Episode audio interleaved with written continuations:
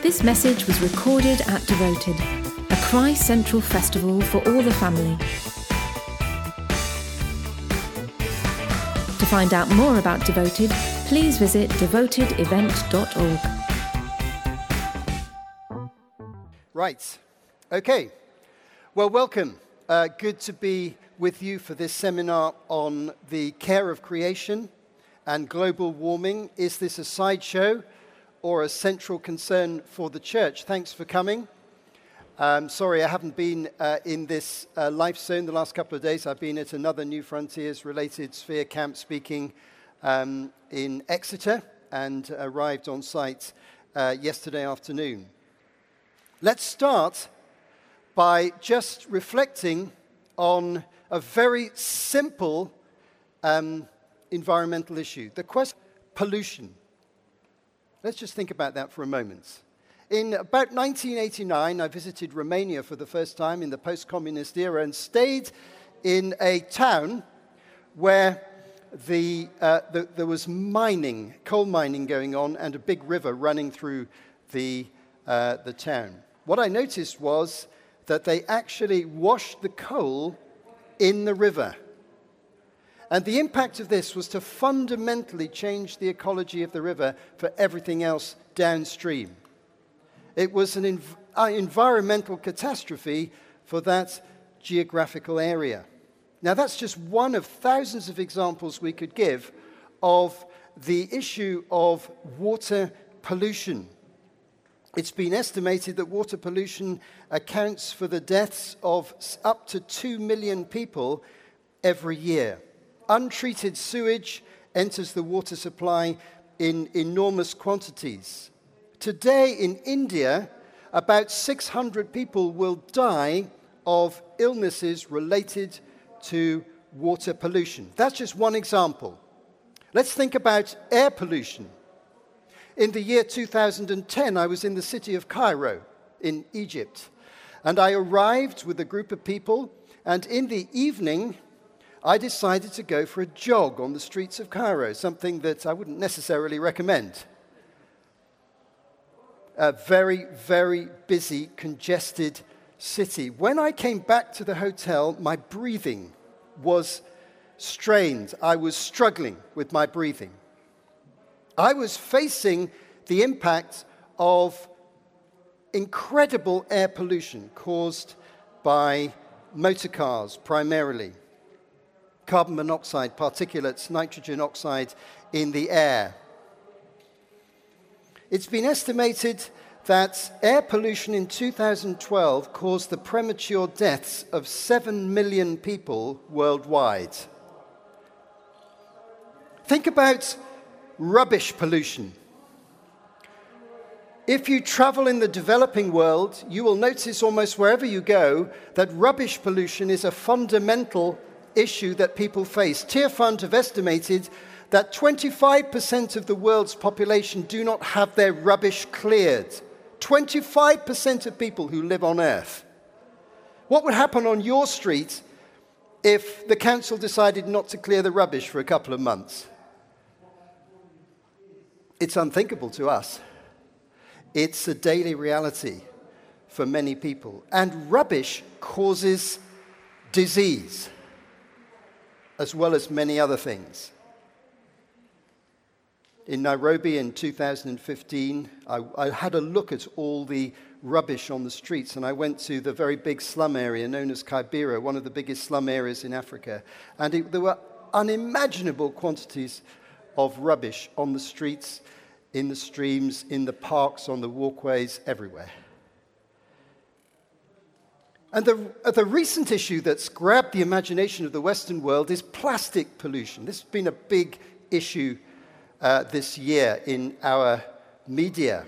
This is not a new phenomenon. I went with my wife on holiday this year to North Wales, to a place that we're very familiar with, and I've visited since my childhood. And I was cycling along the North Wales coast, going down to the beaches and nearby, looking into the sea, and I can tell you that what I can see now in the maturer part of my life, I did not see 40 or 50 years ago when I was in the same place. Plastic is present. And that's in a country which really tries to deal with its waste. Plastic pollution is an astonishingly dangerous fact for our oceans, our fish. It's a risk to humanity. The breakdown of plastic in the oceans is something tremendously dangerous for the future. But what's really helpful for us to know is, according to the best available information, only about 9% of plastic produced in the world is recycled, about 12% is incinerated. That makes 79% that is continuing to exist in the environment. Now, pollution is only one environmental issue. We could talk of biodiversity loss and all sorts of other environmental issues in this seminar. But I'm just focusing on pollution because it's everywhere, it's endemic, and authorities in all different parts of the world are struggling with greater and greater difficulty to control the amount and the impact of rubbish and pollution of water, air, and plastic pollution and other things like that. And this is particularly true in the developing world. So Westerners will view these issues from the point of view of a high-tech society with financial resources invested in environmentalism. Can I say to you, we're struggling in this country. How much more are poorer nations struggling to cope with things that are beginning to have a serious impact on the life of their nations? Let me tell you now, moving away from that, just something of my own personal journey concerning issues of environmentalism. At a very basic, fundamental level, I've always believed that concern for the environment is a Christian priority. It's just felt right to me biblically, intuitively, for a long time. And I was influenced back in the 1980s by the movement called Friends of the Earth that you may be familiar with. And I noticed there wasn't much Christian thinking going on about environmentalism. And I thought at that stage, this is going to be one of the big issues that's going to develop. And the evangelical church has been slow off the mark. That's what I thought back in the 1980s. In 2004, I had a sabbatical from work. And my wife and I sat down and we did an audit of our lifestyle as a family with an environmental concern. And we decided then, over a period of several months, to make a number of fundamental changes in the way that we lived in order to prioritize, by every means we could reasonably do, environmental protection and concern. We changed our bank. We changed our electricity supplier to the most eco-friendly that we could find, that invested the most in renewable energies. We introduced water-saving devices in our home. We emphasized recycling. We made a fresh commitment to public transport. We made a commitment to try and always have an economic motor car. And then a few years later, we were able to install solar panels in our home. Why did we do this? Because I felt I don't want to just be a spectator, and I don't want to just be a token supporter of environmentalism. I need to actually start thinking about my own lifestyle. And we didn't tell hardly anybody about any of these things. It wasn't a public story. It's only this year that I've, for the first time ever, spoken publicly about this particular journey, which we've been building on since then, because it wasn't a story we wanted to tell anyone. We just wanted to do it because we wanted to adopt the principle of simplicity and respect for the resources of the world and try and use them respectfully in every way we could without making it a one-issue crusade or trying to persuade other people or trying to think we're going to save the world. We didn't have any of those illusions. I just thought somehow or other this is part of my Christian discipleship. Then in 2010, another step took place in my life because the New Frontiers movement in the UK then had a theology forum, a group of Bible teachers and theologians who met together and wrote articles and papers, and I was a member of that team, and they asked me to write a paper about the environment, a theological paper. which I wrote in 2010. In fact, I've got some copies here for sale for £5 each at the end, if you're interested, which we're going to a man called Sir John Horton Plus website. And this really reinforced my commitment to my conviction that this is actually a biblical issue, not just a social or cultural or economic or even a social justice issue, although it is all those things as well. Now, another key thing happened to me at around that time. This was a game-changing moment, because I haven't yet mentioned to you the issue of global warming. I looked at the global warming debate in those days, and I could see people arguing pro and against. I could see skeptics, I could see deniers, I could see affirmers, I could see extremes on all sides of the debates, probably like you see today. But I felt I needed to engage with this debate at a much more fundamental level. And an opportunity presented itself in an amazing way, because in my town, Shrewsbury, small town in the West Midlands, I was told by a friend that a leading international climate scientist was coming to speak and that he was a Christian.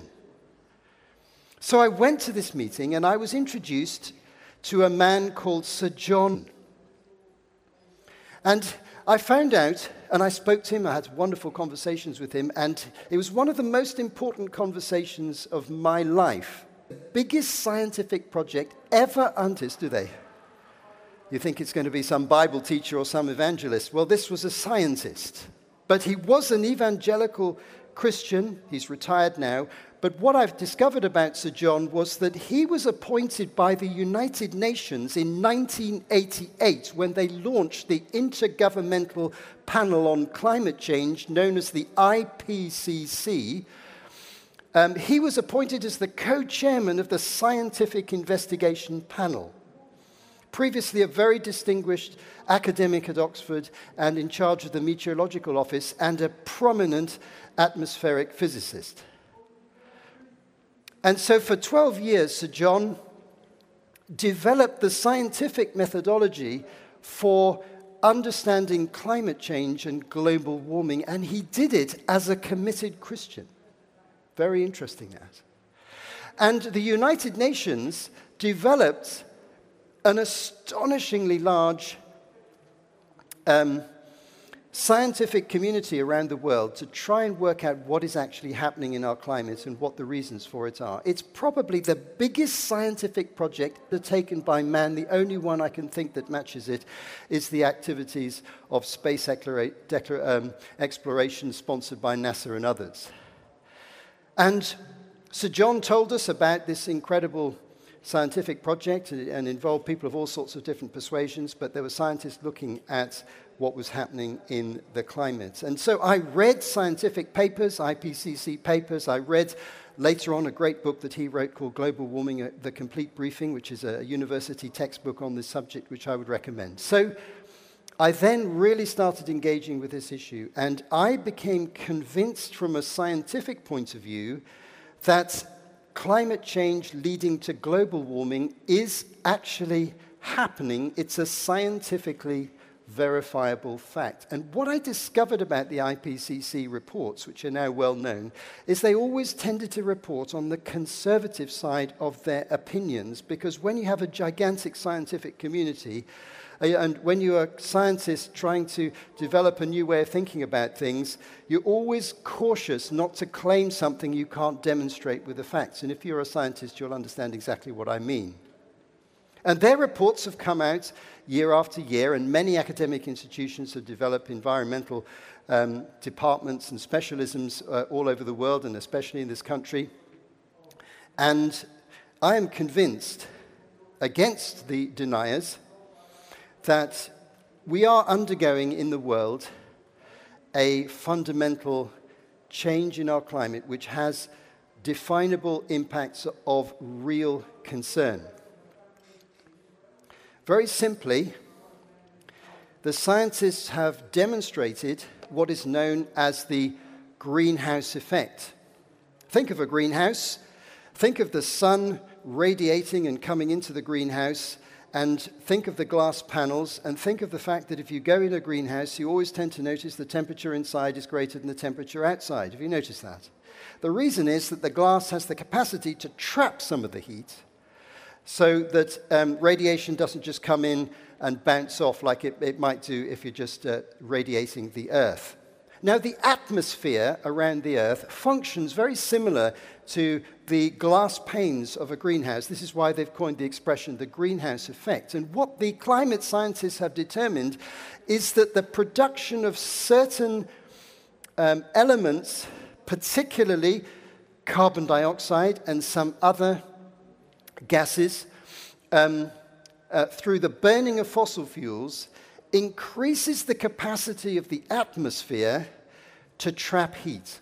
That essentially is the very, very simple explanation of what the greenhouse effect is. And as we have produced ever more carbon dioxide and other greenhouse gases in lesser quantities, so the atmosphere now has the capacity to retain within the Earth's atmosphere more of the heat that comes from the sun. Less of it irradiates back into space. Some of it does, but the proportions are changing.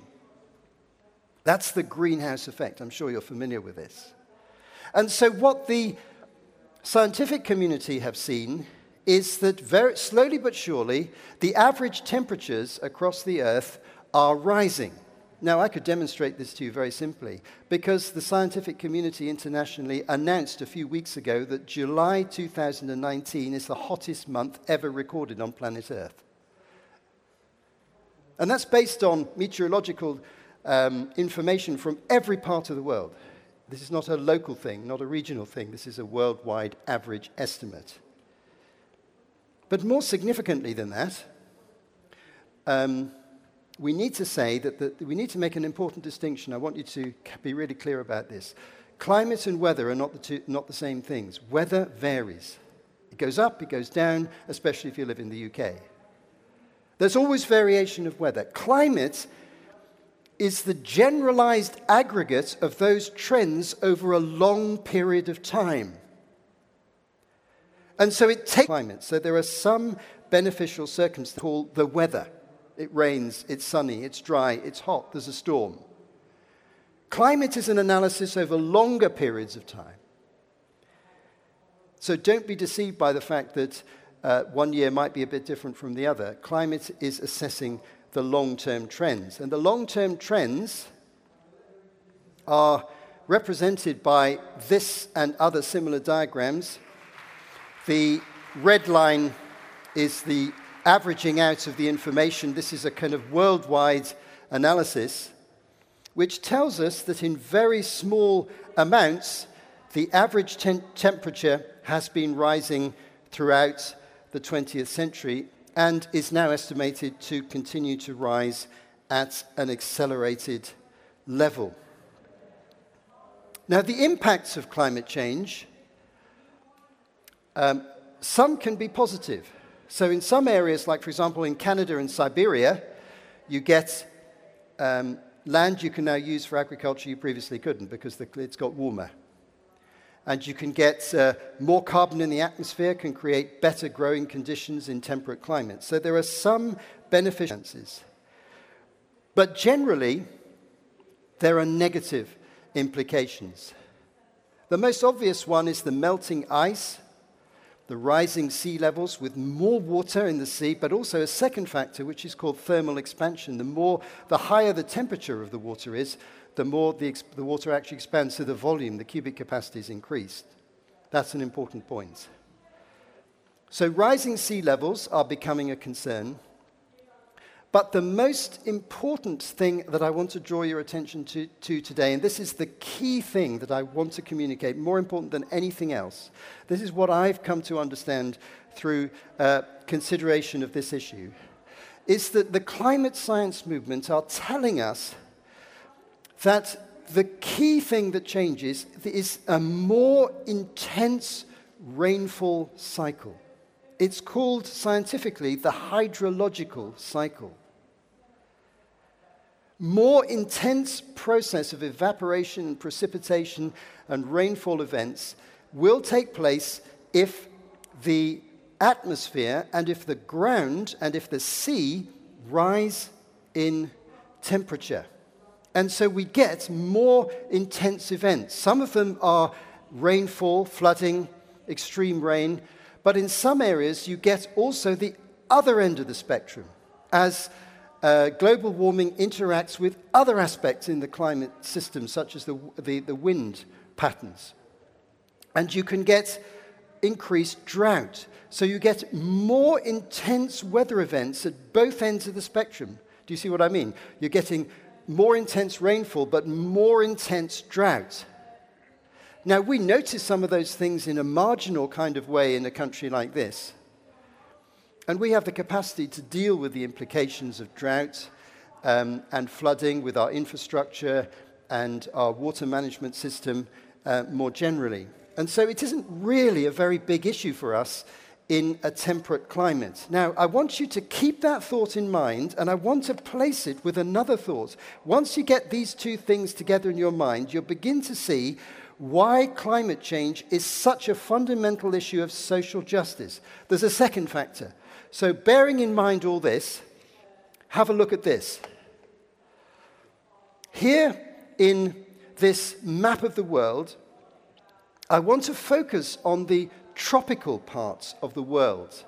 Essentially, the land between the Tropic of Cancer and the Tropic of Capricorn. Can you see that clearly on the map? And obviously, you can see the higher temperatures represented by the reds and oranges.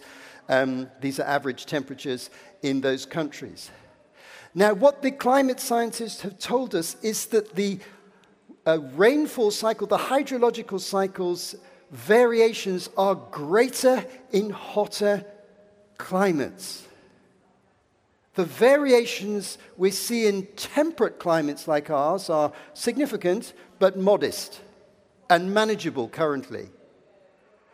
But the variation in the hotter climates are much more extreme. The average temperatures, the ground temperatures, the air temperatures, the sea temperatures are higher. The levels of evaporation caused by this increased temperature are greater. And by the way, the atmosphere can hold more evaporated water if it's a warmer atmosphere. So you have another factor, which is the ability of the atmosphere to hold that water, which is likely to produce a more intense rainfall event in certain circumstances, bearing in mind that this is interacting with many other complex factors in the weather system which are nothing to do with climate change, but they have an interface with it. So in these hotter areas, we have more drought, more intense rainfall, more flooding events. Now, the other thing about the hotter areas that's important to note is this is where poverty in the world is greatest by far. So the poorer countries of the world, whether in Africa or in Asia or in Latin America, broadly speaking, fall into that band between the Tropic of Cancer and the Tropic of Capricorn. Would you agree? If you think of countries you know and you place them on the map, most of them are in that region.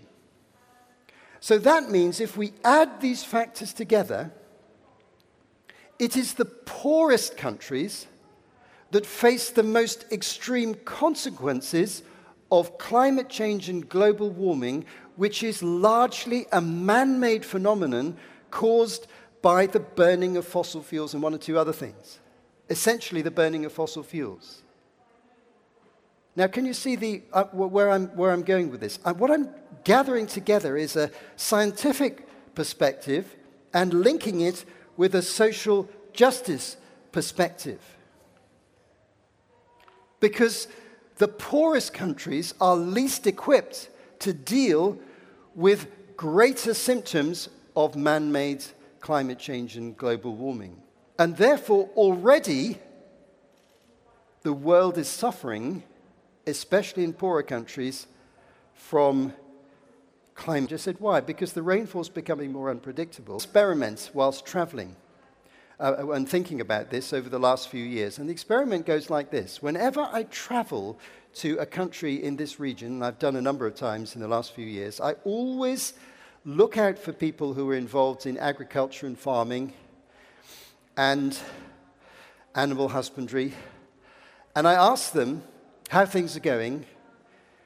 And I've done this in a number of different countries, and people with nationals from different countries, and I've always got the same answer. Let me describe it to you. I was in Malaysia a few years ago, and I spoke to a man who managed a rubber plantation. It's a major product of Malaysia. And I said, how's it going? He said, well, we're having real difficulty. Why are you having difficulty? Increased difficulty. Because we can't predict the rainfall, and we need a lot of water for rubber production, and I'm feeling worried because I think climate change is going to hit us really hard. He said that to me in a cafe in the middle of a town in Malaysia, just in a casual conversation. In the same meeting, happened to be a small holding farmer and church leader from Burundi, one of the poorest countries in Central Africa. And I spoke to him and I said, how's it going for the small holders in your country? He said, well, we're really struggling with climate change. I said, why? Because the rainfall's becoming more and more intense, and drought is more intense, and the small holding farmers are really struggling. Fast forward a few years, I'm on a flight between Zimbabwe and Zambia. I'm trying to get to Zambia, and I've been routed via Zimbabwe, and between Harare and Lusaka, the relevant cities, is a flight of less than an hour. My seat is spare as I land in Harare, the capital of Zimbabwe, and a black Zimbabwean comes and sits next to me, and I get chatting to him, and he's flying to the USA, and he's just hopping along on this particular flight, so I have about 45 minutes to talk to him, and I said, tell me your story. Why are you living in the USA? Well, I fell out with Robert Mugabe many years ago, and I had to move to the States. But my family are farmers in Zimbabwe. Oh, very interesting. Black farmers in Zimbabwe. And I grew up on a farm, he said. And he said the farming was very rich in those days, in the 1980s. The white farmers developed irrigation, and we worked with them in our land. And our farm, owned by black Zimbabweans, was very productive. It was a small farm, and it was very productive. I said, what's going on now? He said, well, it's ruined.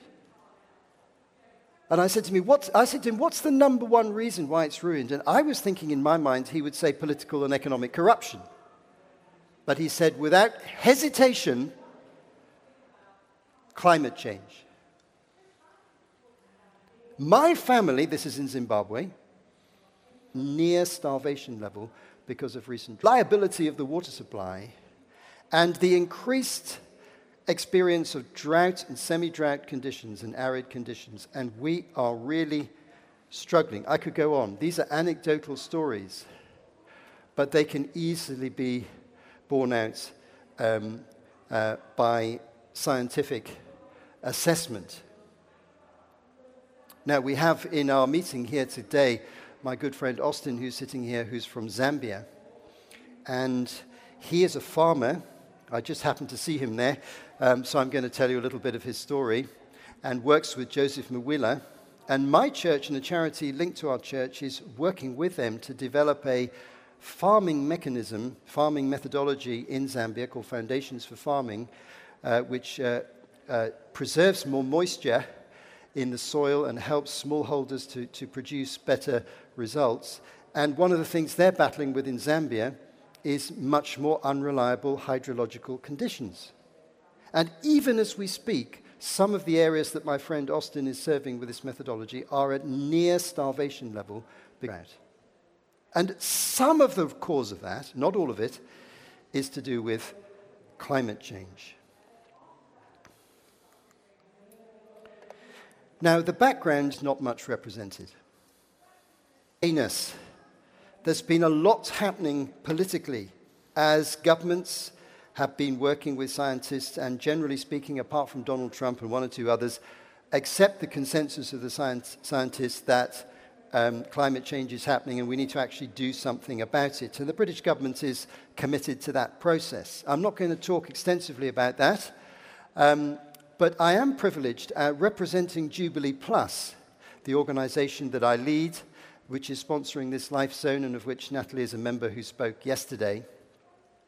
I'm privileged representing Jubilee Plus to be an associate of the United Nations Climate Change British network. They have faith representatives on their network. So I go occasionally to very big meetings with lots of very intelligent scientists, and I'm not a scientist, And I sit and listen to what they're saying, and I've been at reports from the IPCC and listened to, I've looked at all the science on the screen, and so I've had a wonderful insight into what's going on. But the church is not much represented. And that's what needs to change. And you're part of that change.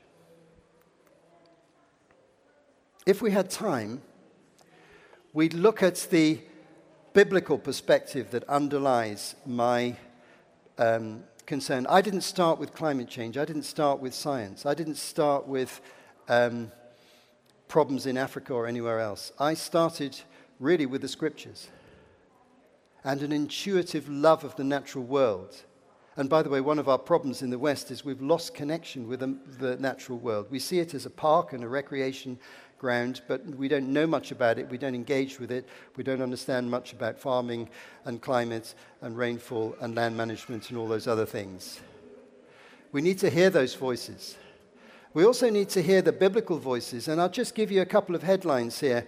If we look through the Bible, we very quickly see that from the very beginning, God gave to mankind, Adam and Eve initially in Genesis 1, verses 26 to 28, a direct responsibility for the management of the earth. They were to rule over the land. That is not to exploit it. That is to manage it as stewards of the divine creator. That is the mandate on mankind. Deeply corrupted by the fall, of course. But that's the original mandate. And can I say to you, that mandate has not been rescinded. And it is the responsibility of the church prophetically to remind our citizens, our nation, our government, and ourselves as church communities that we still have that mandate from our Heavenly Father. And it came to Adam and Eve right the way through. And when we look at the nation of Israel, we see that just as mankind generically has a responsibility for the earth, so Israel, the people of Israel, had an ecological responsibility for their land, and that's a paradigm for us. Because God built into the law of Moses all sorts of ecological principles. The Sabbath principle, the gleaning principle, the Jubilee year, the resting of animals as well as mankind, the resting of fields on a cycle of crop rotation. That indicate to us that the paradigm community of God's people, ancient Israel, was built on many different divine principles, but some of them were ecological, and they were a prophetic application of the original creation mandate given to Adam and Eve. So that should be in our minds. And when we go to the prophets and to the Psalms, we see in the Psalms an incredible focus on the metaphorical capacity of creation to worship God and point mankind to divine realities. Look at Psalm 104, which has been christened the ecological psalm. If I had time, I'd go through it verse by verse with you. We haven't got time. And the prophets, interestingly enough, indicate that sin causes not just mankind to struggle, but creation suffers because of sin, as sin begins to take hold in human society.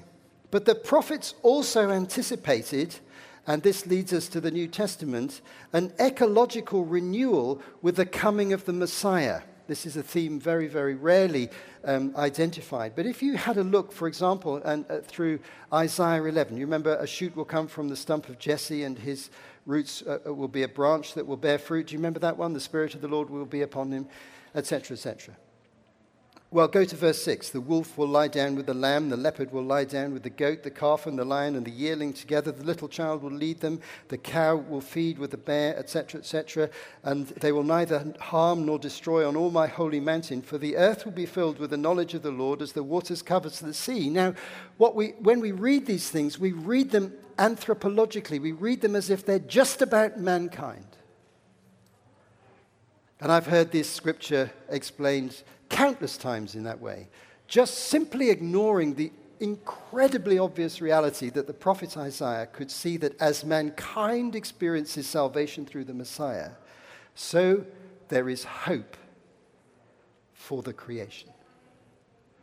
Because the therapeutic effect of salvation of mankind will be a greater care of and preservation of the natural world. And eschatologically, when Christ comes again, there's going to be a grand renewal, which is not going to be just a spiritual reality of mankind. Jesus speaks in Matthew 19, verse 28, of the renewal of all things. And Paul speaks in Romans 8 in an absolutely amazing passage that bears on our theme. Romans 8, verses 19 to 22. For the creation waits in eager expectation for the children of God to be revealed. That's a reference to the resurrection, by the way, the day of resurrection.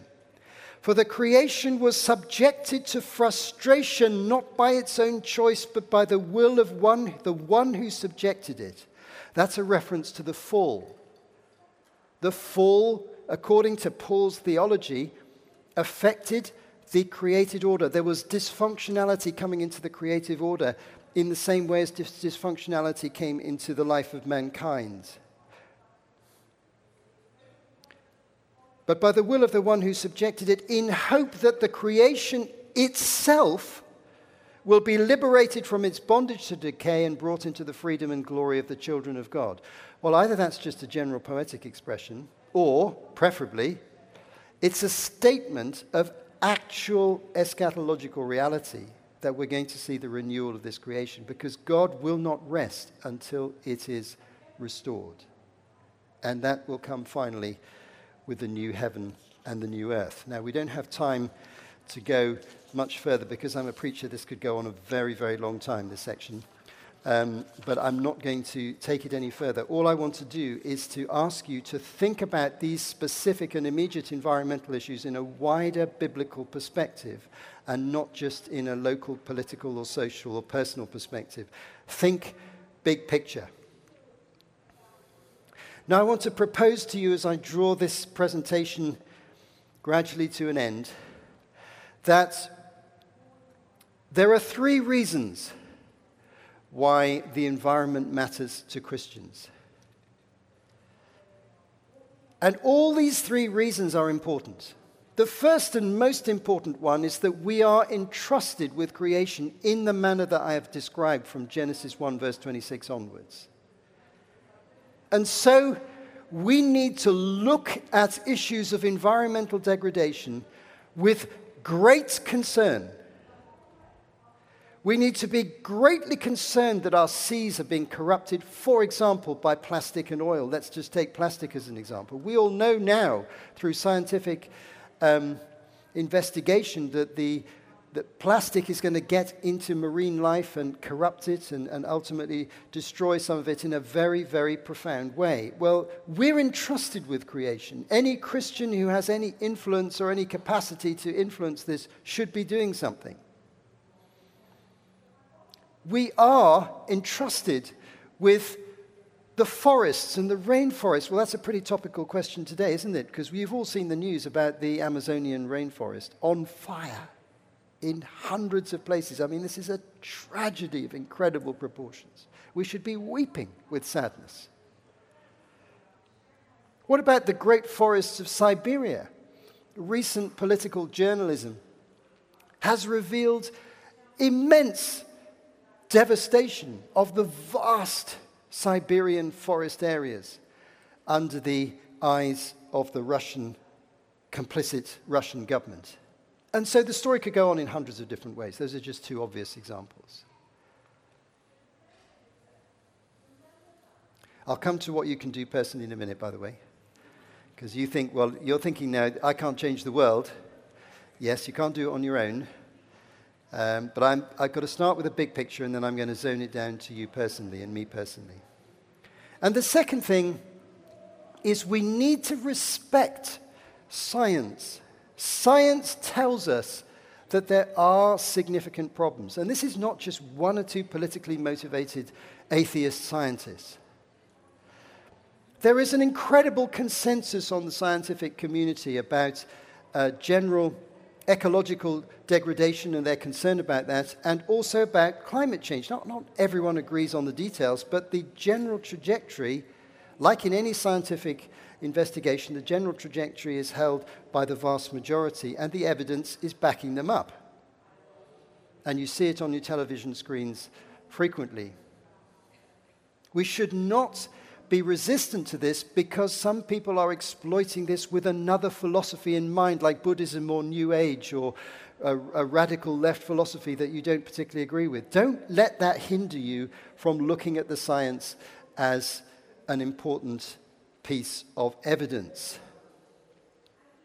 By the way, science developed principally through the influence of Christianity on the Western world, which indicated that this world was created by God, was orderly, and we were given minds to investigate it. So we should be thankful for our scientific heritage. And then the third issue, which I feel very passionately about, is that the environment is also an issue of social justice. And this is why in Jubilee Plus we've taken this issue up. And I've illustrated this to you in two different lines of investigation. One is talking about pollution, and the detrimental effects of pollution on poorer people is always significantly greater than on richer people. And secondly, with climate change and global warming, and we could add in other things as well. I want to propose to you that as Christians who are concerned for social justice, we should be deeply concerned about the environmental damage in the world, which causes the poorer citizens of the world to suffer disproportionately and often, nowadays, disastrously. We're seeing the increase of desertification. We're seeing terrible drought conditions. We're seeing it's important for us to consider a biblical flooding. Now, as Westerners look at flooding, we see it as a kind of a 6-month or a 1-year issue. It happens, it's serious, the insurance companies start having to pay out big monies, the local authorities have to move, the government moves in, some minister comes in and promises a few £1,000,000 to rectify the situation, and hardly any lives are lost. There's a lot of inconvenience, and a few years later, it's all gone. It's largely forgotten. Consider Mozambique, which in recent months experienced unbelievable storm and flooding. Now, Mozambique is a desperately poor country. So what happens with flooding in a poor country is that families will be displaced from their land permanently, or disadvantaged permanently, or members of the family will die, or they'll lose their jobs, or their infrastructure will never be rebuilt within their lifetime. That's not an experience that we have in the UK. If something gets destroyed by flooding, somebody's going to rebuild this again. We've got the finance and the technology and the willingness to do that. And so I feel it's important for us to consider a mandate, a scientific lead, and a social justice priority. All those three matter. We only need one of those to be concerned, but they all three come together. And that leads us to you and me. I don't think you're a climate scientist, not many of you. Might be wrong. Ah, yes. Somebody's just pointed to someone who is a climate scientist who might come and disagree with me at the end of my talk. Not many of us have positions of political power. There might be one or two of you here. But we do have quite a number of opportunities. First of all, in your households. Now, there is in our country a lot of tokenism as far as environment goes, where people say, well, I do my bit for the environment. And so they do one small gesture, but leave totally unreformed the rest of their life. And they think the gesture will salve their conscience. I don't think we should be going for tokenism. I think we should be going for an audit. And we shouldn't be going for legalism and rules and things like that, and I'm not going to propose anything like that whatsoever, but I do think, in the light of what we know, it is reasonable for us as households to be prescriptive, but I think we should start to say, what are we wasting? What are we consuming that we don't need to consume?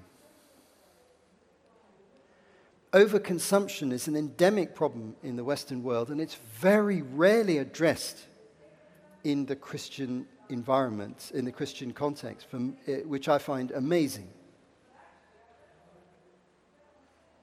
I've indicated some things that my family did 15 years ago and still continues to do, and we've done a few other things. But it's not something I want to talk about or consider any kind of badge of honor. Far from it. These are just simple things to do. And that's the way I encourage you to think. Start with your own life. Now, one of the great problems with reforming movements in society is that people don't start with themselves. They start with a problem out there, and they become the self-appointed critic of other people. I am not advocating this approach. We start with ourselves. If we believe these things, we begin to think, what do I need to do? And those actions will be very, very different for all of us. They won't be the same, and we should never be prescriptive, but I think we should start reflecting on this. And then in our workplaces. Now, environmentalism is developing momentum in the workplace, but it's good to have Christians involved in those discussions and to reform practices. I'll give you a very interesting example from my own church. We have a member of our church who is now retired. He previously was the director of our parks and for the local council. And he noticed that in our town, there's a little stream running through part of the town that then joins up with the main river in the center of the town. And he noticed that all the land along the side of this stream was neglected, rubbish was tipped all over it, kids played in it, some of it belonged to the council, they didn't do anything with it. And he came up with an idea. He thought, why don't we create a country park that's basically based on the land either side of the stream for several miles? Why doesn't the council buy the land, regenerate the area, and create some nice walkways? And so he personally oversaw the project of creating what is now a country park in the middle of our town. That's attracted partnerships and so on, attracts wildlife. People now come there to see the kingfishers. They never used to do that. The kingfishers and other wildlife have come to the safe habitat, and families walk up and down. And so there's just one person, now he had influence and opportunity, who out of the same ecological convictions that I've given, because he's a friend of mine and we've talked about this very deeply over the years, he thought, what can I do in my workplace? Now, the things you can do be much smaller than that, but what can you do in your workplace? Think creatively, think prophetically, and don't despise the day of small things. And what about local churches? Here's my vision for local churches. We're beginning to move down this road in my own church. Here's my vision. I would love churches to be centers of the care of creation. That when people come to church communities, they notice the careful stewardship of the natural world that's appropriate to that church community, its building, its land, etc. Wouldn't that be wonderful? And what about in our local community? The exciting thing about environmentalism is it provides incredible opportunities for partnerships, just like food banks do. But here's a partnership issue that we haven't really developed yet, but I want to encourage you to think strategically about this. People want to be partners in environmental issues. And if you're a Christian partner as an organization or as an individual, people may ask you, why are you doing this? And of course you'll say, you won't say because I believe in Mother Earth or because I'm a Buddhist. You'll be saying because of the Messiah, Jesus Christ, my faith, my trust in the Bible. I gave this seminar a few days ago at this other camp I was at in Exeter, similar seminar, Similar sound in the background, by the way. And which you get everywhere with seminars. It's just an occupational hazard. And a guy came up to me at the end of this exact same seminar. And he said to me, "Can I just tell you my story?" I said, "Yeah, talk to me."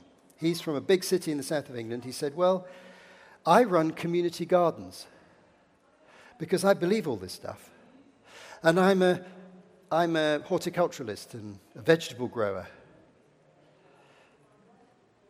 And I said, "Well, what happens in your community gardens?" He said, "Well, you wouldn't believe the people who come to our community garden run by our church. We get all the oddballs, all the radicals, all the extreme ecologists, all the vegans, and all, sorry about that if you're a vegan, but radical left people, all the Buddhists come, all the people who hate the government and blame it all on the government, they're all there and they're all talking to me." And they asked me, "Why do you do this?" And so he's created this community consisting very largely of unbelievers who are often more motivated than believers. Why can't we get in the middle of that culture?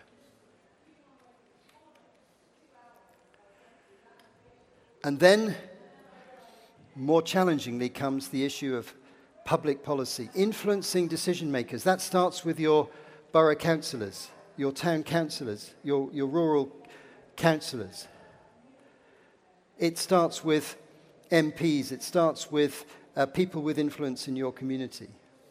We can give them ideas of small and big things that they can do. I make it a principle when I see my MP, which I try to do regularly, to talk to him face-to-face about environmental issues and the government's track record and my opinion of it, which I'm not going to share with you now. Folks, this is an incredibly important topic. It's been hugely neglected. And the Christians and church people who've been most interested have, generally speaking, not been evangelicals. But that is changing. Countries that are most vulnerable. But I want evangelicals and people in our type of movements and people who believe in the power of the Spirit to engage with this issue strategically, because you never know what God might do. And it really does matter that this world slows down global warming, because otherwise we're going to see more and more really severe suffering in poorer parts of the world. I want to conclude with just one illustration for you about the rich and the poor. Now, one of the impacts of global warming has been recognized to be rising sea levels. This is a very difficult phenomenon to actually see because, of course, the seas are constantly moving and expanding and so on. But it is a measurable reality in some places, and it's anticipated to be a significant reality because we are seeing the melting of ice at an unprecedented rate at the moment. Now, we then think of the countries that are most vulnerable, and we think, what's going to happen there if the sea rises, a foot or 2 feet over a long period of time by the end of the century or whenever? Let me illustrate this question of the rich and the poor by telling you that two of the most vulnerable countries in the world are the Netherlands and Bangladesh. Now, what are the outcomes going to be in the Netherlands by reasonable prediction? The Netherlands has a hugely developed system of dams and dikes and a very complex structure of engineering and water management. And they are already making advanced plans for enhancing their system of flood defense and water defense in the light of rising water levels they anticipate during the rest of this century. And what's more, they have the money to do it. You know what I'm going to say next, don't you? It pains me to say it, but what's going to happen in Bangladesh? Who's going to build those flood defenses? And who's going to pay for them? There are no answers to that question as I stand here today. You see, it's a social justice issue that we care for the environment.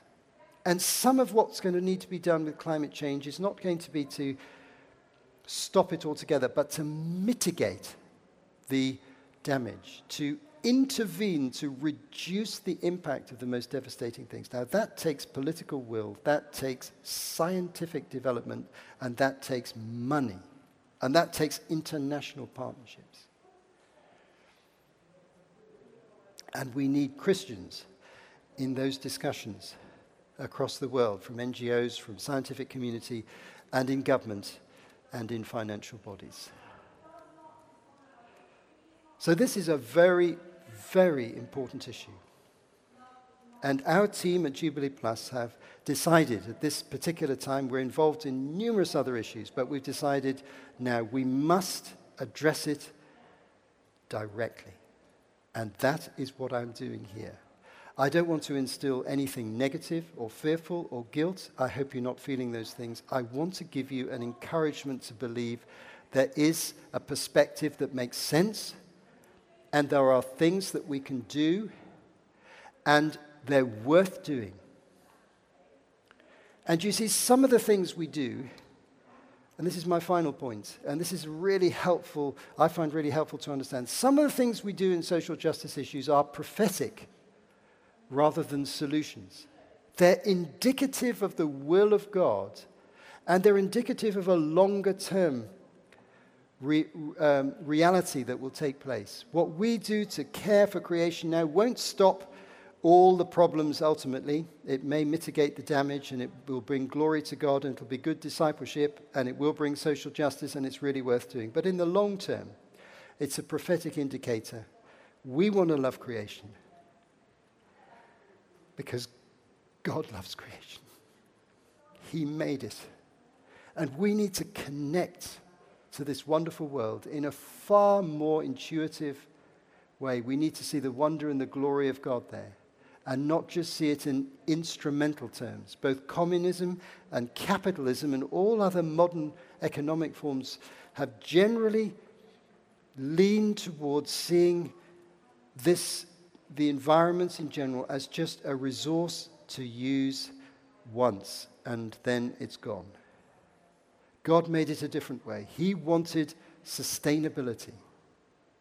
And in the nation of Israel, he built a sustainable model of ecology if they followed the law of Moses. So we need to rediscover some of that spirit in the 21st century. By God's grace, we're on the journey. Thanks for listening.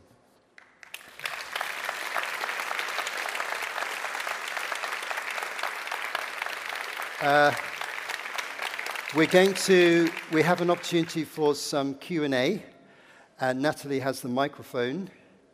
So my request is that you ask a question and don't make a long statement. I'm interested in your statements, but I prefer to have them at the end of the meeting. I want to answer questions. And my second request is, if you have a question, please wait till the microphone comes, because we want to capture it on the audio, so everyone can hear, and so it's recorded for others. So, hands for questions. Thank you. We have just a few minutes. Martin, I know, like a lot of people here, I'd like to do something practical in my own life to change things. It's a bit of a lazy question, but you've got a lot of information about what's effective that we can do, like slowing down, changing light bulbs, changing our car. What could you suggest on a limited budget would be the most effective steps we could take to help the planet? Well, first of all, I would say that's a good question. It'd be quite good to refer to some Christian organizations who work in this area. One is an organization which has an unusual, I think it's a Portuguese name, and it's called Arocha, A-R-O-C-H-A. They're based in London, and they run a scheme called Eco Church, and they talk a lot about lifestyle issues. So if you look them up, it's good to talk to Tearfund in their environmental departments, who are very active in these areas. I think that my answer to your question, just personally, is the most obvious things we can look at are things that we waste. What do we waste? A gigantic amount of food in our country is waste. And the similar proportions of household food waste, they're a similar proportion than in the food chain, in fact, if you look at the research. We can look at transportation and think more radically about that. And we can also look at the food we eat. There is an increasing narrative concerning the actual consumption of resources of some of the meat we eat and so on. I'm not going to go into that issue in detail, but I will recommend to you that you might want to read a very good book by a friend of mine called Ruth Valerio, and it's called Just Living, which has a very detailed section on food and might be helpful to you. Let's take another question. These are very quick headline answers. Yes? Do you have any tips for resources that talk about kind of the intersection of, like, there's the environmental side of things, and then also, like, the other day listening about kind of trafficking and products that are ethical in that way? And yes, sometimes I feel a bit overwhelmed by all the different things that I'm trying to think about when I buy something. Okay. Right. Well, I've got a good answer to that one. I'm always a bit nervous that I don't really know the answer to anybody's questions, but an interesting thing has happened. And that is that the publishers of the book that Natalie and I co-wrote, which I think you might be aware of, called A Church for the Poor. Have you seen that book? The publishers have been in discussion with us about a follow-up book, which they have now commissioned, which we are now writing. And this book is about a poverty-busting lifestyle. Because, and this is something that I actually pitched to the publishers, and I said, I'd really like to write on this if you're willing to commission the book, and Natalie was very much in agreement with this, because I noticed something very common, which is that people say, yeah, I want to get involved, I'm really concerned about homelessness, I'm really concerned about food poverty, I'm really concerned about this, that, or the other, but had never had a thought that involvement with human need might have an impact on our own lifestyle. We might actually need to think again, well, actually, do I need to rethink anything in my own lifestyle in the light of what I'm involved with? So we are now writing a book on that, which addresses environmentalism. I've just written a chapter on it and just submitted it to Tearfund to review.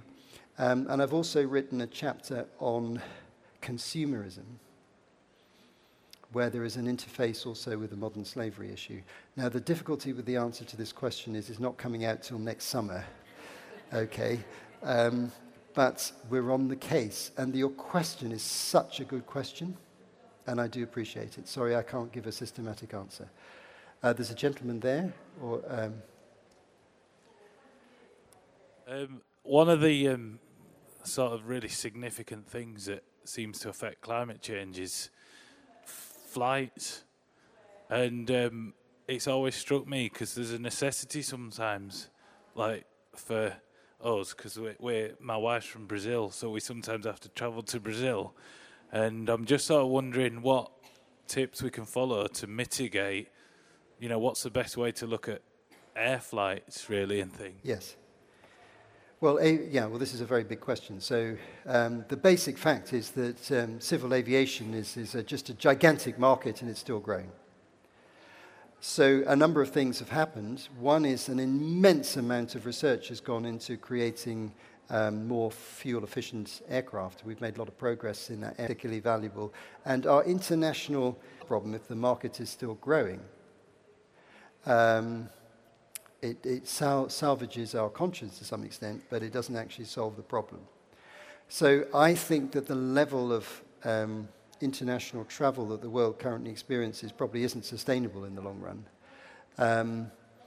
And some people involved in environmentalism I've got a friend, for example, who said to me, and I don't agree with this, by the way, but I'll just tell you what he said. He said, well, I'm really concerned about this flights issue, so our family decided to go on holiday to Switzerland. So I said, well, what did you do? Oh, we didn't fly. So I said, what did you do? We drove. And I thought, yes, maybe. I'm not quite sure that's going to solve the problem. So there are some false, I'm not sure that, that you know, that, that the economy of that is really going to work out. So I think it's good to reflect on our use of aviation and make individual decisions. But the fact that if you boycott a flight, that the flight is still going to fly. So you have that, I'm not sure that method is really particularly valuable. And our international trading and international relations situation is such that flying is there for the long term. I think a more productive way of thinking about it, which is not popular, is to consider a higher level of taxation on recreational flying, so that it really costs us something, and to use some of that money for investing in environmental benefits. Now, that's a personal opinion. That's just a personal opinion. I'm not an expert in this area, and there's no easy solution, because as we're making more progress with dealing with cars towards electrification, etc., than we can possibly do in aviation in the foreseeable future until we make some spectacular further technological changes. These are very hard questions, and by the way, there's a lady just there, or there's a lady there. You can see there are no simple answers to any of these questions, by the way, and I'm not here to give answers. I'm here to give you perspectives to think about. Yeah? What can we do about supermarkets and plastic on vegetables? Well, there was a TV programme about that not so long ago. Do you have an answer to that question? No, no. I'm always looking for someone with an answer to the question. It's a handy technique when you're in deep water. Can I make a general point? David, over there. Yes. Power. So, with all these very specific issues, they're only going to change if there is a generic consumer movement. So finding that movement and supporting it is more likely to work than knocking on the door of your manager and saying, how about changing it all? Because he or she will politely say, yes, we'll record that and take it to head office, and not much more will be done. However, you need to know that in the area of food and supermarkets, they are already getting twitchy about public pressure in a number of these different areas around packaging. There is already enough customer movement to anticipate some change. And that's come about through people like Hugh Fernley Whittingdale, remember him, and others. And I think we just need to be judicious and think, we need to get behind things that are going to move. But there's no harm in talking to managers of shops. It's a good thing to do. David, over there. Yes. We've just got about another 5 minutes, and then we'll stop promptly at half past. I'm aware we're running late, but we're just running according to the schedule that they've set me. Yeah.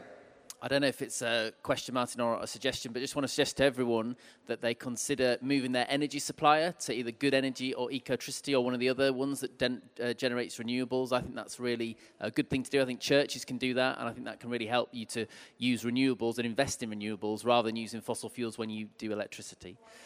Okay, well, I'm not going to make any commercial recommendations from the platform, but you've heard what David has said.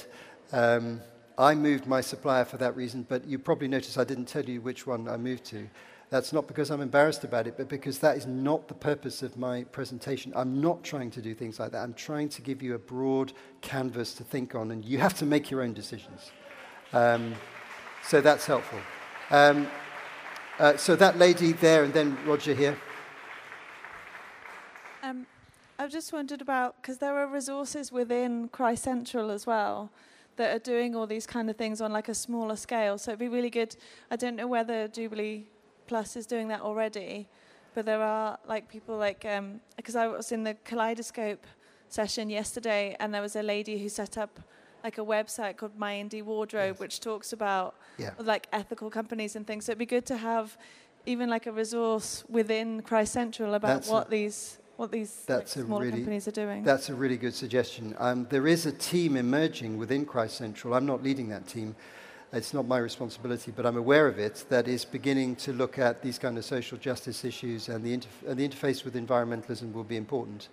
So could you send an email to Jubilee Plus just to remind me to follow that one up, because I might just forget it. Okay, so I think we've probably got time for one more question. Yes. So non-violent direct action, organisations are getting involved in that. I'm glad you said non-violence, Roger. That's a good start. So there's Extinction Rebellion, for example. Extinction Rebellion? Yes. Yeah. And in our own community, that's a bit of a dilemma for me, in terms of they're planning direct action against farming, and we serve a farming community. So just wonder about the dilemma of partnering, or how do we operate in that? Right, this is a tricky one. I nearly got caught up in a kind of lockdown in London the other day when Extinction Rebellion had closed down most of the mainline stations. We need to think about these things and look at each one on its merits, and be judicious and deal with them also locally. And this, your question also brings out another important issue, which is the interface between the church and the agricultural community, which is a very weak area of church leadership, but needs to develop in order to be partners with them in looking at environmental issues that they face. So I'm not giving you a very direct answer, but I think we should be looking at all these things. Folks, I think we really have come to an end. Now, let me finish by saying it would be great to see you at our next conference in Bristol on the 16th of November. You can go online to find out more about Jubilee Plus. You've got the website there. My colleague Sheena is going to be here with some literature, and if you wanted my theology paper that I alluded to earlier on, a copy of that, for £5, you can buy a copy today, and I would invite you to come and do that. I'm really grateful that you chose this seminar, and I'm really grateful they gave me the biggest hall, because last year I got really overwhelmed with numbers. So thank you for coming, and please reflect on it. Don't take this as prescriptive. Take it as a general way of thinking, and I want to encourage you, develop it, talk about it, reflect it, listen online again, share this seminar with others in your church, and God bless you. Thanks for coming.